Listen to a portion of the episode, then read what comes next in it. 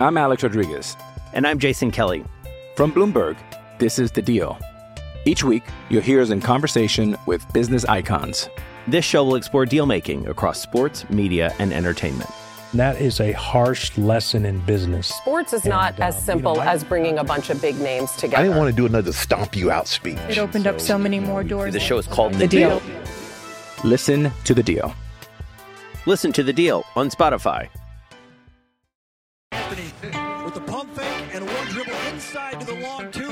It. That's his, been his game his whole career. But look at him smiling. We go, my bad.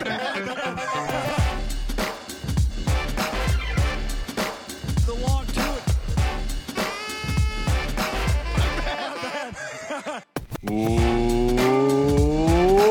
Welcome, everyone, to another episode of The Long Two. I am Pete Rogers. He is Natty Wallach. And we are a Camillus Anthony podcast that occasionally talks fantasy basketball. Natty, how you doing today? What's up and howdy, Pete? How you doing? I'm good. I'm good. We've had our first game of the NBA Finals. First of all, standing ovation for Chris Paul and Giannis Antetokounmpo making their first NBA Finals. Well done. For sure. well done to all of those uh all of those involved and uh and yeah game one occurred there's lots of thoughts lots of overreactions to be had and so uh that's what we're doing today. So where do you want to start off natty? Let's overreact first. Do you think either team will win? no i think it's going to be a tie. I think this is going to be the first time in nba history that it will just end at game six in a tie and there won't be a game seven. That would be the cherry on top of this condensed season. just to really stick it to chris paul. Just be like you know what? You got so close but fuck you That's so funny. That's true. Yeah, Sarver is like, uh, I don't have enough money, guys. Sorry. No, forfeit. we're, we're not gonna we're not gonna play a game seven. I apologize. Uh, what kind of catastrophe would have to occur? Not that we're like rooting for a catastrophe on this podcast, but like what what what would have to happen for there not to be a game seven? Like uh like an asteroid hits.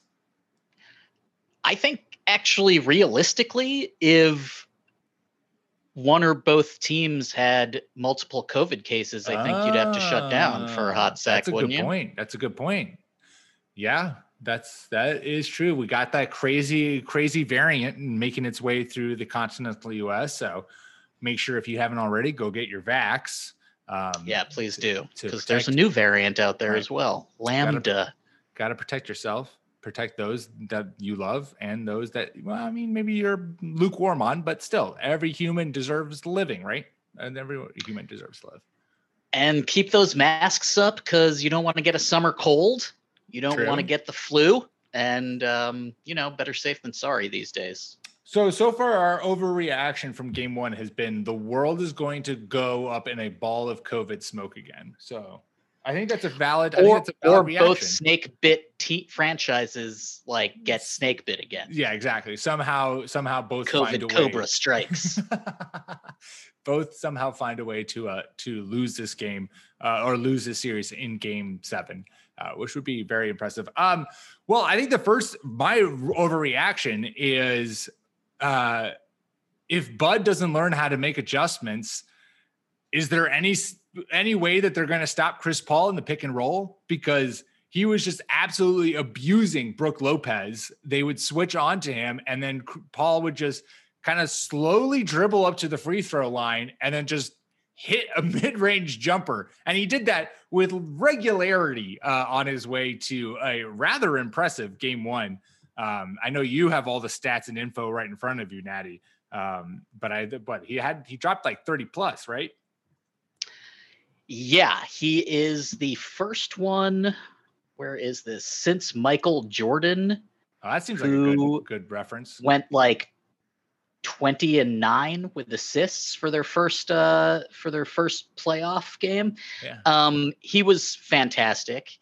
He abused Big Bobby Portishead as well. He was Um, everyone, everyone in the switch, and until until Bud finally was like, maybe we play Giannis at the five again, and then guess what? Uh, the the Bucks go on a not a huge wave, but like they suddenly make it a game in the fourth because you know Khris Middleton starts continues to hit a whole bunch of. Khris Middleton had what uh 17 points in the second half, so that seems pretty good. The Bucks won the fourth quarter. Yeah, they they outscored the Suns, um, and Brolo neither Brolo nor Portishead played more. I, I think it was like 25 seconds combined or something in the fourth. Um, the adjustments that have occurred in the playoffs, I think, can be separated into two baskets. The first basket is injury. Mm. So, like Ty Lue's personnel decisions and who started and who didn't, uh, a lot of it was dictated by who could actually play and who couldn't, and not just the Clippers, but because Ka- because Kawhi was out. Um, and then the other basket are just actual coaching adjustments. And I think that both Ty Lue and Coach Bud have sort of showed that they're not afraid of a seven game series and they'll use the first two games to recalibrate, see what works, to see what won't, because every team that you meet in the playoffs is a new challenge. And since you actually have days off and can practice, that means that you can work more on scheme, you can look more at film. And that's incredibly important in this condensed season. So I think that Bud will change, but I don't know if it'll be drastic because even though the Bucks shot well from 3, they shot 44% from 3 in game 1. Um you know, if they just play a little bit better, then the the score doesn't look as lopsided. And again, they won the fourth quarter. So perhaps going small or at least not playing um, Brolo and Portis as much might be the biggest change, even though the variation in minutes might not be as huge. Like they might still get their minutes. It's just that they're not starting or playing yeah, well, against the I'll tell you something that doesn't work. Uh, when Chris Paul torches you for 32, shooting 63% from the field, 57% from the three, uh, and the whole Suns team going basically perfect from the line. I think the only miss was Jay Crowder because, of course, because Jay Crowder put together the phenomenal stat line of one point, nine rebounds, one block, two turnovers, two personal fouls, and a plus 19 plus minus, which was the absolute best in the game. Uh, yeah. Which is just yeah. like, that's incredible. Like, that is you, a phenomenal stat line. Round of applause for Jay Crowder. Oh for five, excuse me, oh for five from three point, oh for eight overall, one of two from the line, as you said. The only still miss. ended up unreal. Unreal. Yeah. yeah, the Suns went 25 of 26 from the line. Um, which is 96%. The Bucks went 9 of 16, which is yeah. 56 Which 12 with 12 of those being Giannis. Only Jrue Holiday, yeah. Brook Lopez went to the line outside of once. It was all Giannis and then Jrue went 2 for 2 and, and Brook missed his two shots at the free throw line, but like the Bucks have to like that was the biggest difference. I would say certainly through the first half of this game, right? Through the first half, it was an even game going into going into halftime and then you know, you had Chris Paul dueling Khris Middleton. Chris Paul put up 16 in the third quarter, uh, coming out of half, and just decided to take over this game because he was putting poor. I guess it was Bobby Portis who was playing both Bobby and Brook. Brook Lopez played seven minutes in the fourth quarter. Bobby Portis played six. Unacceptable. Uh, and then in the sixth, in the fourth quarter, Brook Lopez played zero minutes. So Khris Middleton took 26 shots in game one. That is the most shots anybody took. Mm. He was five for 12 on three. Again, the Bucks shot pretty well, 44% from outside. That wasn't their problem. However, just in terms of shot attempts, Devin Booker went eight for 21, also not great. That was second most in the game. CP3, 12 of 19. 19 shots was third. Brolo, 14 shots. He went seven of 14. And as you said, only played three quarters. Then Jrue Holiday went four of 14. Mikal Bridges went five of 13. And then Giannis had the seventh most shot attempts in this game. He went six for 11. And then, as you said, uh, not great from the line. Basically, the Bucks free throw percentage from this game looks like a Giannis free throw percentage mm. Stat. Um, Giannis played 35 minutes and shot less than Brolo. Which- who Let's also say I, Giannis played 35 minutes after exploding his knee uh in in the what Eastern Conference final. Like not he didn't literally explode his knee, but certainly everyone it was in looked a, like it though. Right. Everyone was in extreme panic that, and, and he came back, played 35 minutes, 20 points, 17 boards, four assists, two steals, one insane block on, Yeah. uh, on who was it? It was Mikal Bridges, I think. Uh, Yeah. where if you watch the tape, I, I, I was watching it in real time and then I went back and slowed it down.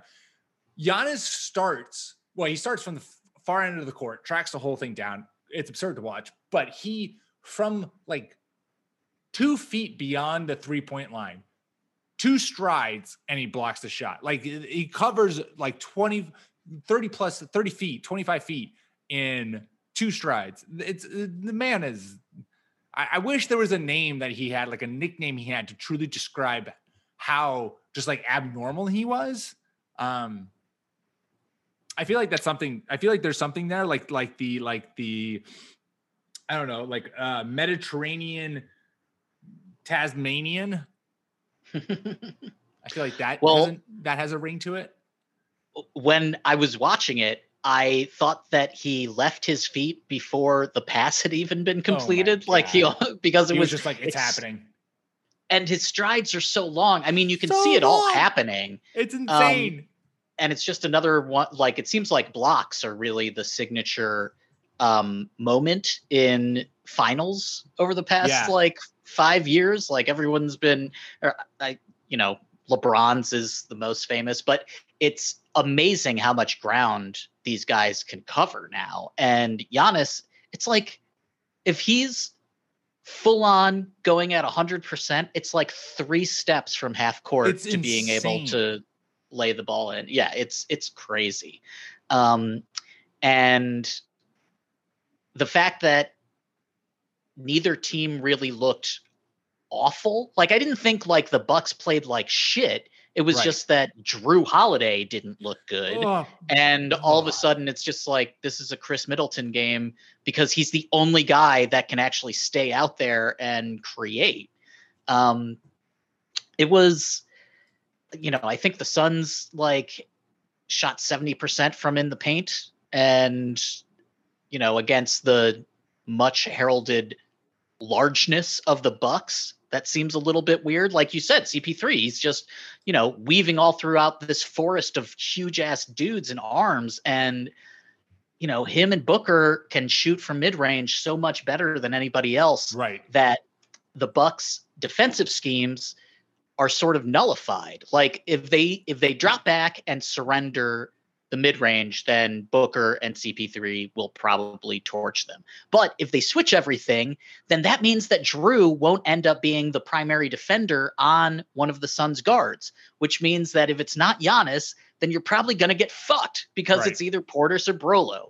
So they like I, I saw something crazy like Jrue was only the primary defender on one of those guys like seven out of all of their attempts and Which is drives. not and good. that's but Which on the why- other hand, Which is if why you, you have to you go don't switch, then you get fucked. Right. Well, that's why you play Giannis at the five, because then you have Giannis, Jrue Holiday, Khris Middleton, Pat Connaughton, Bryn Forbes, which at least like they played that in the fourth. They had middling success. Everyone on the Bucks was plus uh, during that. You can throw PJ Tucker in there too a little bit. PJ Tucker wasn't terrible uh, in game one. But he's so limited offensively, Right, at right. From how the team uses him, and he's yeah, not there if to stop like Kevin Durant or right. if his Kawhi three Paul isn't George. there. Um, also update the Mediterranean alien. Oh, Right. I feel like that's the catchy. Mediterranean.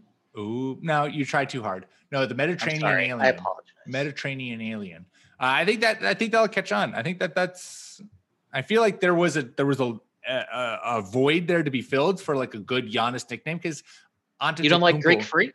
Oh, Uh, Natty, See? you killed my bit. You killed my bit. the the heat just got to you, buddy. Also, like no one really calls him the freak anymore. It's just Giannis. Like he's ascended to the Oh point yeah, where it's he's just, a one name.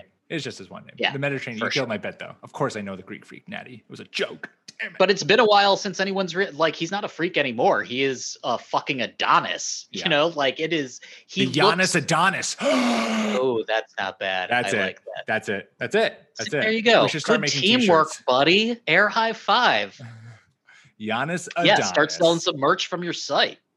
um we should uh we should really be profiting off of these amazing names that we are coming up with um as we fi- continue to recap game one and discuss all of the finer uh the finer points can i be the first to politely ask the basketball world can we tell me if i'm wrong here natty tell me if i'm just being a bitter old man can we cool it a little bit just a little bit just a teeny, teeny, teeny, teeny, tiny bit on the DeAndre Ayton love. Just, Oh, just a little bit. Oh, Just a little bit. I love him. He's been great in this playoffs, but eh, it's just it's just getting a little over the top. Like they had the stat where it was, you know, 50, DeAndre Ayton, 15 points, 15 boards, and the first time in the, you know, is the first time that has happened in someone's first final game since Tim Duncan back in I don't know 90 Yeah. something like. Oh, and also when Giannis did it in the exact same game with a hobbled leg. So, I mean, That's a fair point.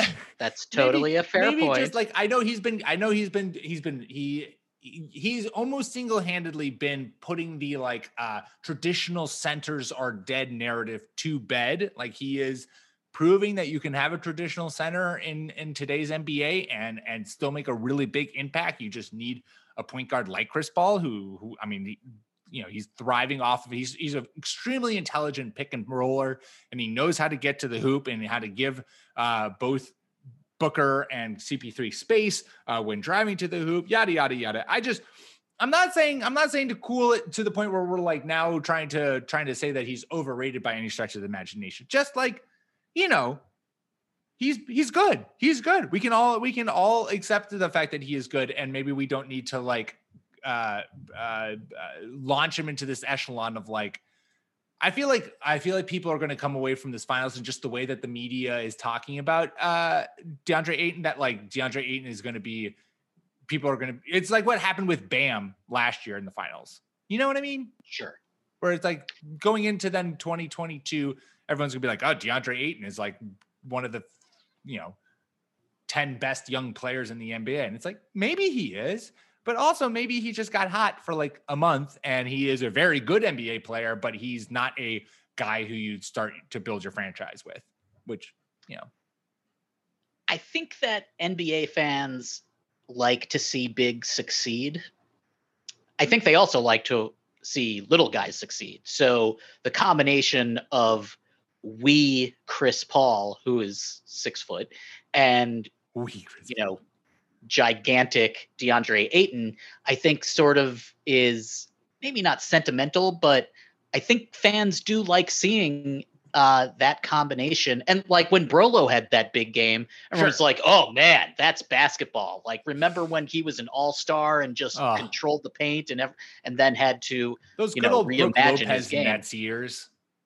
right, yeah, exactly. Twenty and ten though. I Just- mean, just when you have that on your fantasy team, Oh, you yeah. love the fucking shit out of it. Oh yeah, and he would give you his two blocks. He was good times. I good times. I savvy the uh the Ayton thoughts mainly because he's 22 years old. This is his third season, and I don't want to go too crazy and put too much pressure on him. totally. However, I would like to counter with a few things, just two stats. Hit me. One stat is a composite of several others. Okay, so he's shooting 70% in the postseason. That's fucking good. No matter what time, what era, who you're playing, 70% is what his field goal percentage is in the playoffs. So that's nice. That seems good. DeAndre Ayton has 43 total personal fouls in the postseason so far. Okay. 43 in 17 total playoff games. Rudy Gobert had 46 total fouls in 11 games. Giannis has 48 total fouls in 16 games. Paul George had 59 in 19 games, and John Collins had 59 in 18. So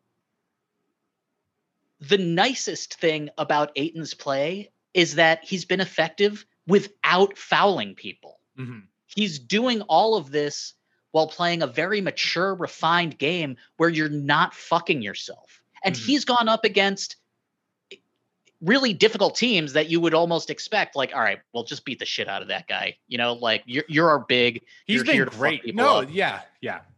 he's not hurting the team and For when sure. it's his chance to actually provide offense he's making the most of it uh, at a historic level. So is he a top 10 player? No but he's playing like one of the safest most competent players in the postseason that we've seen for quite a while. Like the fact that he's so young and he's being so efficient and so not careful but he like he's just not throwing his arms has he fouled out i don't i don't think so don't think Like, so. there's he's playing so well with the other sons that i do think it's worth talking about Sure. you know like if you redrafted would you take luka first yeah of course you would would you take trae over deandre ayton uh, i think that's a flip but i wouldn't hate you if you took ice trae over over Ayton. But I he's in the finals before those guys, and you can't dismiss the scoreboard. He's playing so so well and so much older, you Mm. know, than Mm. you would think. But his athleticism is on full display, and I'm just incredibly impressed with him. You usually don't see bigs play at this level this young, and having CP3 and Booker there has really just helped him blossom into you know you're not concerned about him being the third best player on a playoff team.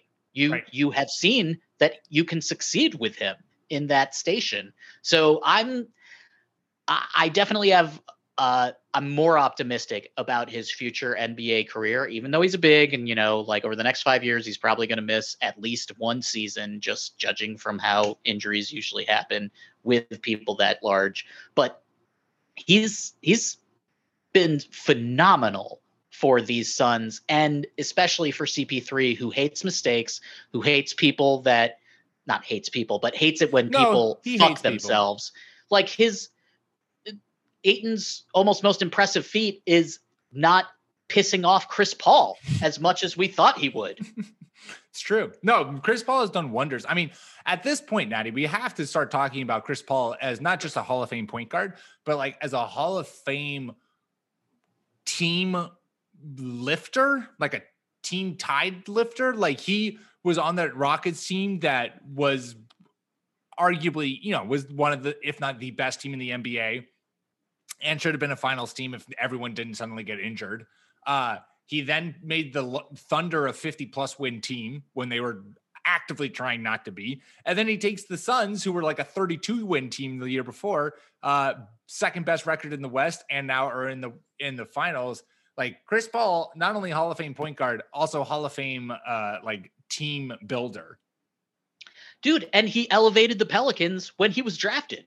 It's true. Like So- they're here's a question for you. This has been I've this has been I've seen this batted around uh the the uh the NBA Twitters and the NBA podcasts. When Chris Paul retires, let's let's assume Chris Paul if it changes your if it changes your calculations, let's assume Chris Paul and the Suns win the finals. What team do you remember Chris Paul as in his career? What team does he retire as? Ah.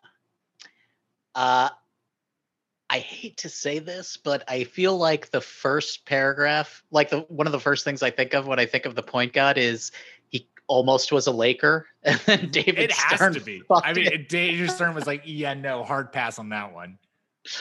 and then he would have been with Kobe, and who knows if that works out? I mean, it might have been matter versus antimatter, and the whole planet's God, destroyed. can you imagine those two on the same team? Like, you're totally right. Either it clicks and it's just one of the most dominant, if not the most dominant, backcourts in like NBA history, uh, or the two of them literally kill each other on, like, murder each other on the courts.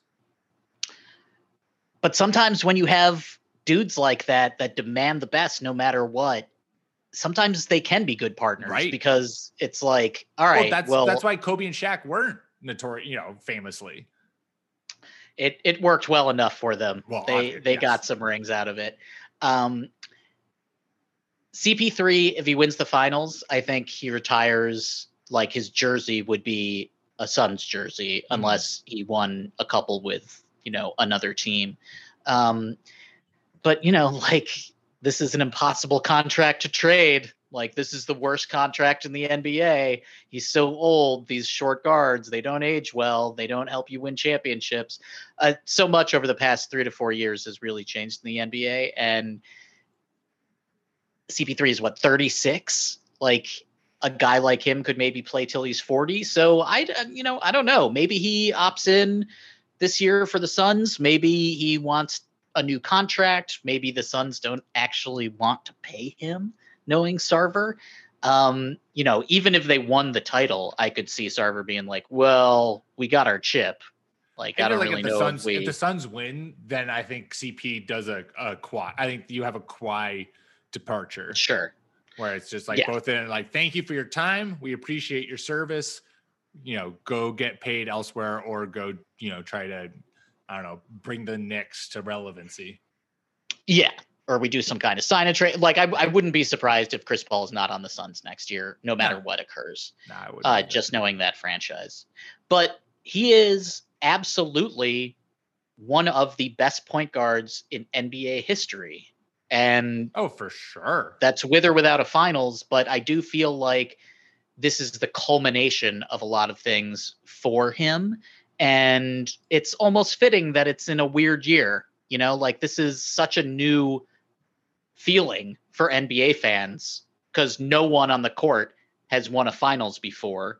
And over the past decade, we've been used to seeing the same people over and over and over again. Jay Crowder is the only one that's ever even played in a finals, and the Heat lost last year when he was with them. Um, so this is all brand new. And I kind of wonder if the fact that CP is such a vet and this is maybe his best chance, that that kind of determination, like the the things that we love about Chris Paul, might almost be emphasized in this series, and he's just not going to fucking let them. Uh, uh, you know, injuries have been the thing that have derailed him in the past. If he can stay healthy, then I think they'll win. Yeah. No, I think so. Well, this is a perfect, a perfect transition then. Hey, it's Kaley Cuoco for Priceline. Ready to go to your happy place for a happy price? Well, why didn't you say so? Just download the Priceline app right now and save up to 60% on hotels. So, whether it's Cousin Kevin's Kazoo concert in Kansas City, go Kevin, or Becky's Bachelorette Bash in Bermuda, you never have to miss a trip ever again. So, download the Priceline app today. Your savings are waiting. Go to your happy place for a happy price. Go to your happy price, Priceline. I'm Alex Rodriguez. And I'm Jason Kelly. From Bloomberg, this is The Deal. Each week, you'll hear us in conversation with business icons. This show will explore deal making across sports, media, and entertainment. That is a harsh lesson in business. Sports is not And, uh, as you simple know, I- as bringing a bunch of big names together. I didn't want to do another stomp you out speech. It opened up so many more doors. The show is called The The Deal. Deal. Listen to The Deal. Listen to The Deal on Spotify. Because let us talk our overall thoughts for the series. I was a little surprised to see, tell me if I'm wrong, that the Suns minus 300 and the Bucks plus 240 to uh to win the series. I was surprised to see the Suns that overwhelming favorites. Was that before we knew Giannis was playing? That was that's currently that is I am looking I just looked at Oh, uh, after they won the first game. after they won the first game. But you, but you're right. But also, we knew Giannis is playing. That was them after game one. That's right now on FanDuel Sportsbooks. You can get that right now. Seems a little rich, in my opinion, given the fact that Giannis looked pretty good coming back in his first game, and you're hoping that this is like the moment for Bud to shine. In uh, you know, maybe he's finally internalized all of these uh, everyone on the NBA world being like, "Bud, you need to learn how to change." And Bud's like, "Nope, I won't, I won't, I won't." Until finally, uh, the NBA Finals, and he's like, "Now I'm gonna fucking destroy all your minds by changing so hard. It's gonna just, you're just gonna like melt uh, with, with I don't even know, wonder." Um, do you think the Suns are that heavily should be that heavily favored to win the series? I do not because I feel like we've seen enough in this playoffs to suggest that even being down two games to nothing doesn't mean that you're out. I mean, so let's call upon the uh, the Los Angeles Clippers who made that their mo. And you know, there's there are certain things for the Bucks like they missed 19 shots in the paint. You know, they like that's a lot of gimmies. Yeah and and Jrue was just he he was 0 for 4 from outside. Um, so if the Bucks can keep their perimeter shooting up and also improve their interior scoring, which has been their trademark, then I do sort of feel like they have at least a 50-50 chance. Um, the free throws are are tough though. Yeah. And we've talked about this before in terms of playoffs. Like if you if you just can't hit your free throws, then that changes the entire outlook of the game. Um, Can I quickly say something about free throws? Go for it. I'm so mother effing glad the NBA is changing the encroachment on your personal space landing rule, whatever it is, because God, the the effing kickout thing is the most infuriating thing. I just there was a, there was play where Devin Booker, it was in the fourth or in the third. Devin Booker gets it and he's going to he's sweeping across the court and he goes to pull up and shoot and then his foot just like kicks out 15 feet in the air and uh, Jrue Holiday, who can't stop, just runs into it. Thank God they called it as an offensive foul because it was. But the the NBA needs to figure out this uh, this whole landing thing, this kicking out and trying to like purposely hit someone with your foot when you're in the shooting mode. I don't know. Anyways, the NBA is taking steps to it. It's just it's sloppy and I hate it. And that's my final words on it. I mean, I totally agree with you. It seems weird to me that if you kick someone, you're not the guy that fouled the other person. Like you're literally kicking somebody in midair. And so it's a technicality, obviously, but you can also see that it's bullshit.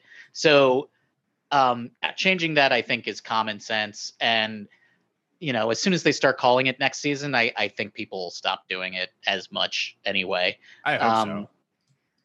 Yeah, because it's all you. You don't want to have fans feeling like, oh, they won because of technicalities. That's right. always the worst thing you can uh, have as a sports league where fans feel, you know, just totally gypped because it's like, it's like the Megatron Megatron non-catch. Like everyone in the world was like, that is a fucking touchdown catch. But the rules say, yeah.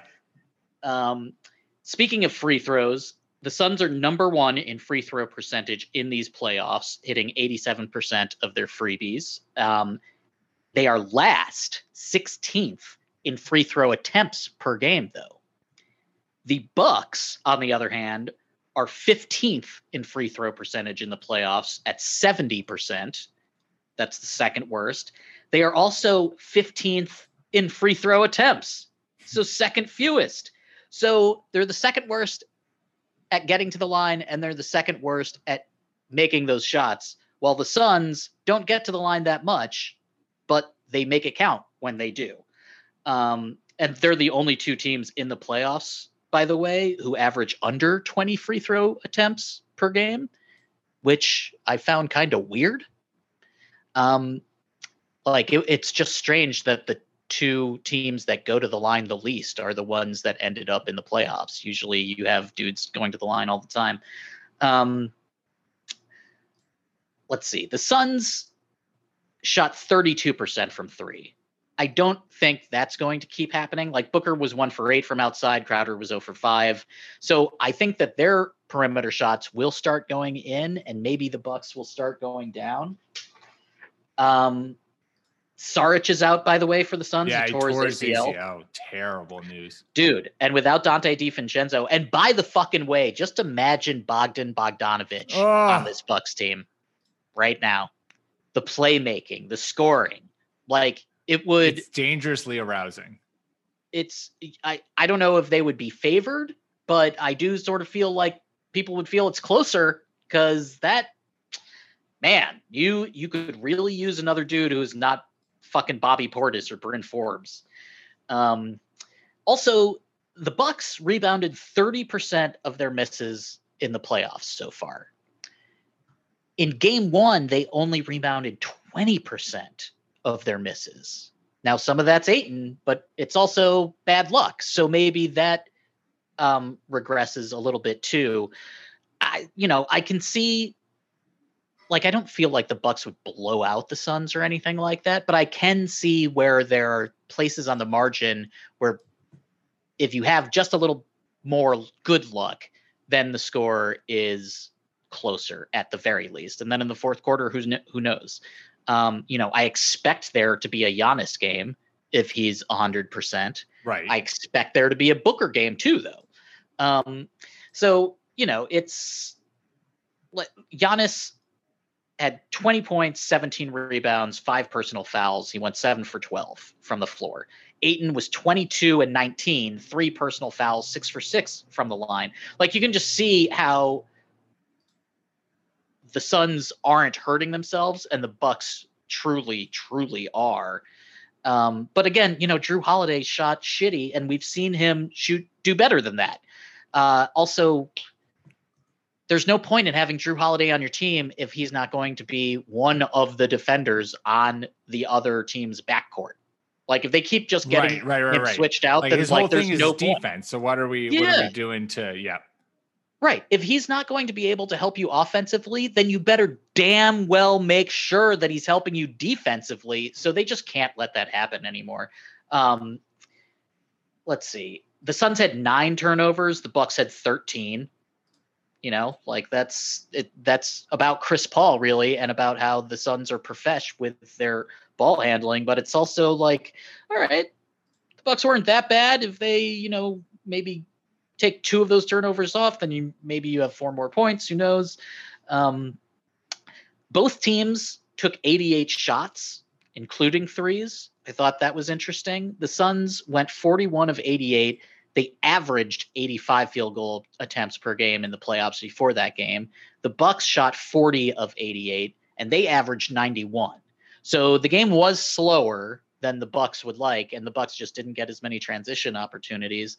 And you know, when they got opportunities, they didn't make the most of them. Meanwhile, CP3 is you know taking 20 seconds off the clock every time they have a possession because he's Mhm. just waiting for a switch and then you know he just blows by Bobby Portis. It like some of it was just embarrassing. You can just It was see terrible. Paul.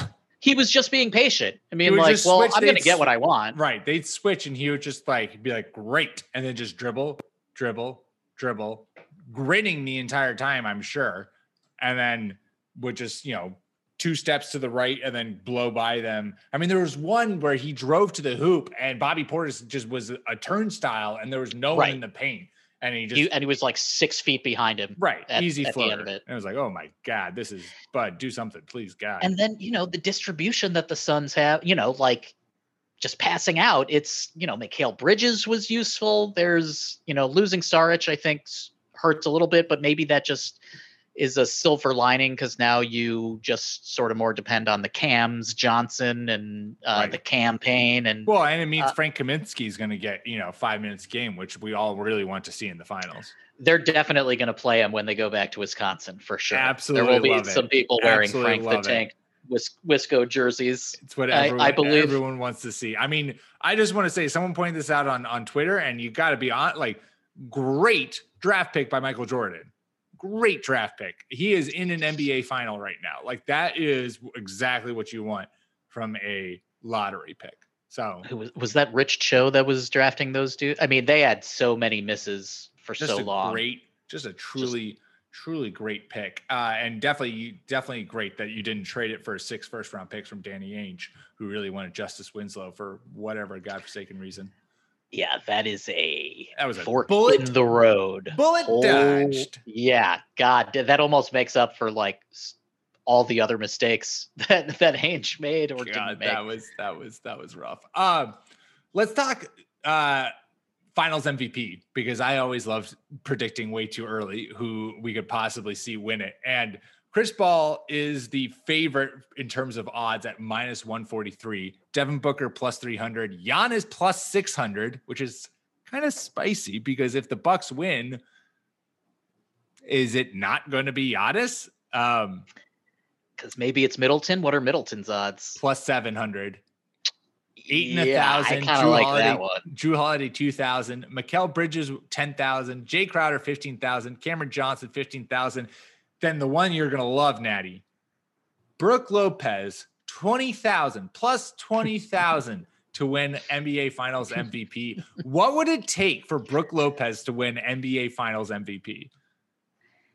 I think it would take Giannis getting injured, to be honest with you. We're Like, not laughing about an be- injury, but just laughing at the scenario that would occur. Like we just saw in game one that you can't close the game with Brolo, at least not the way that the Bucks have been using him. So even though Brolo is one of the most talented players on the Bucks and can play in the post and can shoot from outside, he's like this really well-rounded player, and it's really impressive what he's been able to do with his career. But if you can't fucking stop those Suns guards, then you just can't be out there Right. because that's the team. Like DeAndre Ayton isn't going to beat you by himself. He's there complementing Booker and CP3. He's the one getting the lobs. He's the one in the PNR. Like there's there would have to be a seismic change in the personnel, I think, for Brolo to be able to get that. But you know, like this has been such a strange two years. Anything could happen. You know, like there's I, I I like the Middleton odds because I do feel like that the Bucks in this postseason, if Middleton's shots are going in, then they win. If they're not, then they lose. So even more so than Giannis, like the Bucks go how Middleton goes. Um, and if he has, you know, five amazing games and they're able to, you know, win four of them, then I think that he could probably get MVP over Giannis, especially if Giannis, you know, plays less and shoots less. I can't believe how few shots he had compared to the rest Zero of the team. shots. But like the the fourth quarter, we think should herald a change in the lineup. And I don't know if it will, at least not the starting lineup. Like they, I mean, they just didn't play Brolo in the fourth. Real, they went, you know, quote unquote small, and maybe they'll just do that again. But maybe they'll go to it quicker. I still Yeah. feel like Brook Lopez is going to start, but Okay. yeah, So- I don't know. I mean, they they have to be able to figure out that defense because you can't just let the guards kill you from mid range, but you also can't let them kill you by just switch, switch, switching, Switch, and then right. all of a sudden, like Jrue Holiday's on the other side of the goddamn court, and Brolo, who is good but can't defend these little fucking quick ass guards. Right. You don't want Like Brolo. that's not his job. Um, all right. For a month in 2019, Brook Lopez on the Bucks averaged 14.6 points per game, 6.9 rebounds, 1.6 assists, two blocks, uh, yeah. plus seven, shot 42% from three on five on six attempts per game, and shot Mhm. 50% uh, from the field on nine and a half attempts per game. Could that would that win finals MVP if he was putting up those numbers throughout the finals and was a three point shooter and had a couple like massive three point shots when Giannis went down? If Giannis goes down. I mean, when's the last time there was an MVP who wasn't scoring at least 18 or 20? Well, what did Iggy score? Did Iggy oh, that's it- a great point. That's a great point. Iggy Yeah. won it just because he played defense on LeBron, and then in retrospect, everyone's now looking back on that like, well, it probably should have gone to Steph. But everyone was so impressed So because impressed. like Apex LeBron is an unstoppable force. Right. And anytime anyone can affect that, you're like, oh shit, okay, that's cool. Good for you. Um yeah, I like the idea that it would be anyone beside Chris or Giannis is pretty extreme to me, but I, you know, strangest Jrue- season ever, dude. Jrue Holiday at plus 2000 is kind of saucy because Jrue Holiday is good enough to be the best player on the court. Sure. If he's And game five and six, Jrue. Right. If Yeah. he's if he's super locked in and he's playing not only he's not only getting you like 30 points a game, but he's also playing lockdown defense on either Booker or CP3. Like if all of a sudden Booker, I mean Booker didn't have a great game one, but if CP3 after that game one where he's averaging, you know, 60 uh 60% from the field, 100% for the free throw line, 50% from three. If if they just are like, all right, Jrue Holiday, you are fighting over screens. We are Yeah. you know, it's you are on Chris Paul and you are running all over the court. You are you are Klay Thompson seeing, you know, their best player throughout the rest of the series.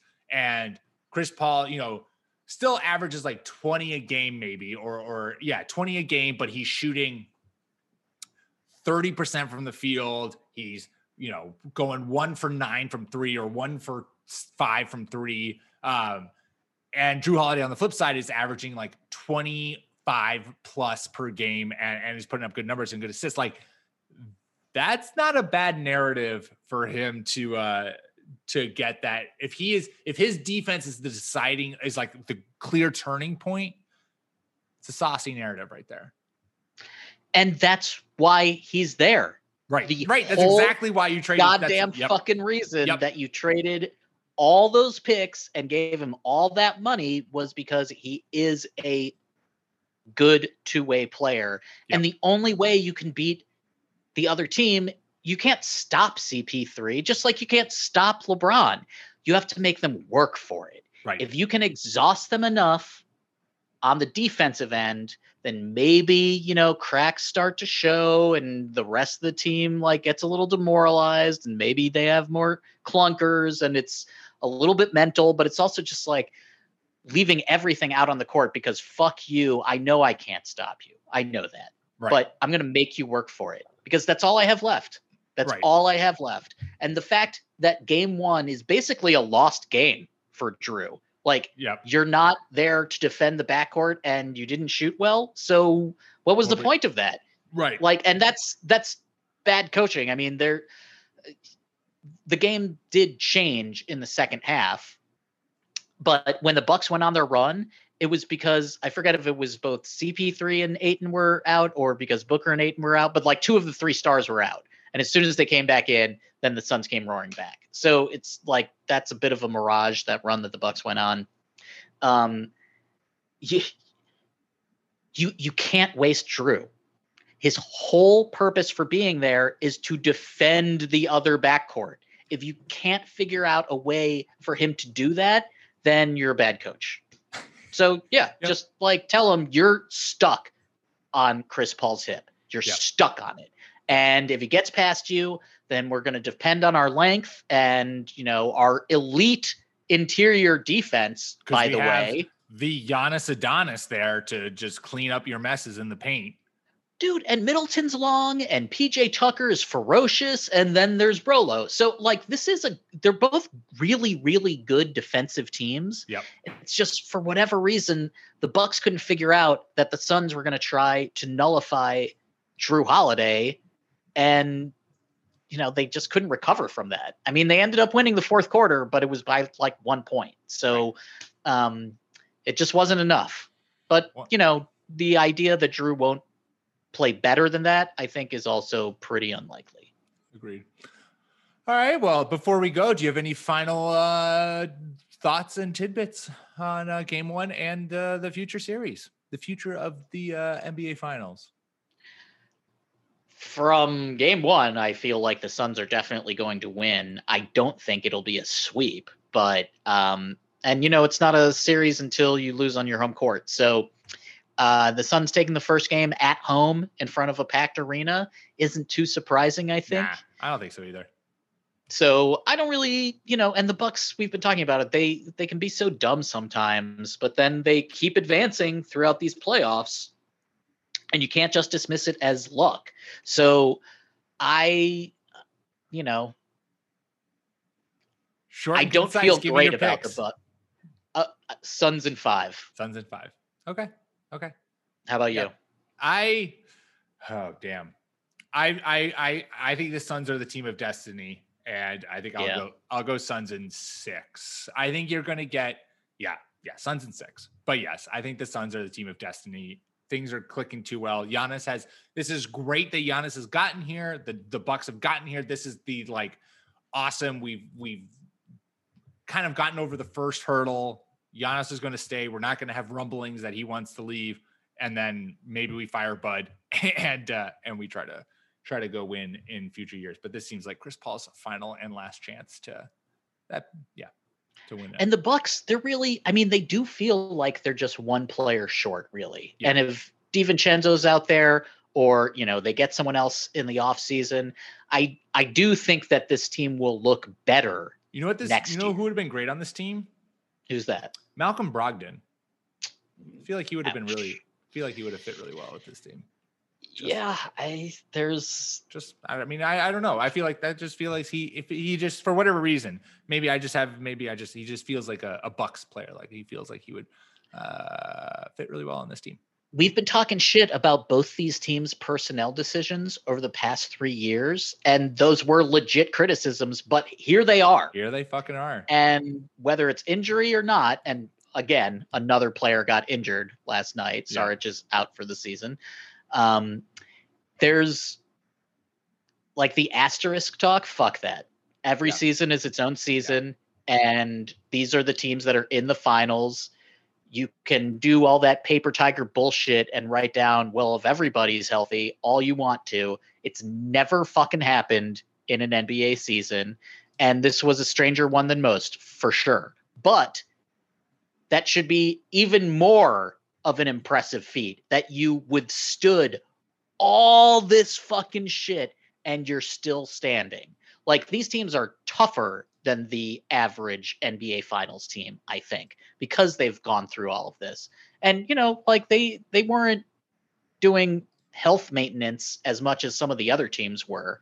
So this is I, I I love this. I think it's awesome. It's great not seeing the usual suspects in the finals. yeah, totally And I really just sentimental wise, like I feel like Giannis has a pretty good shot to return to the finals and Chris Paul maybe not.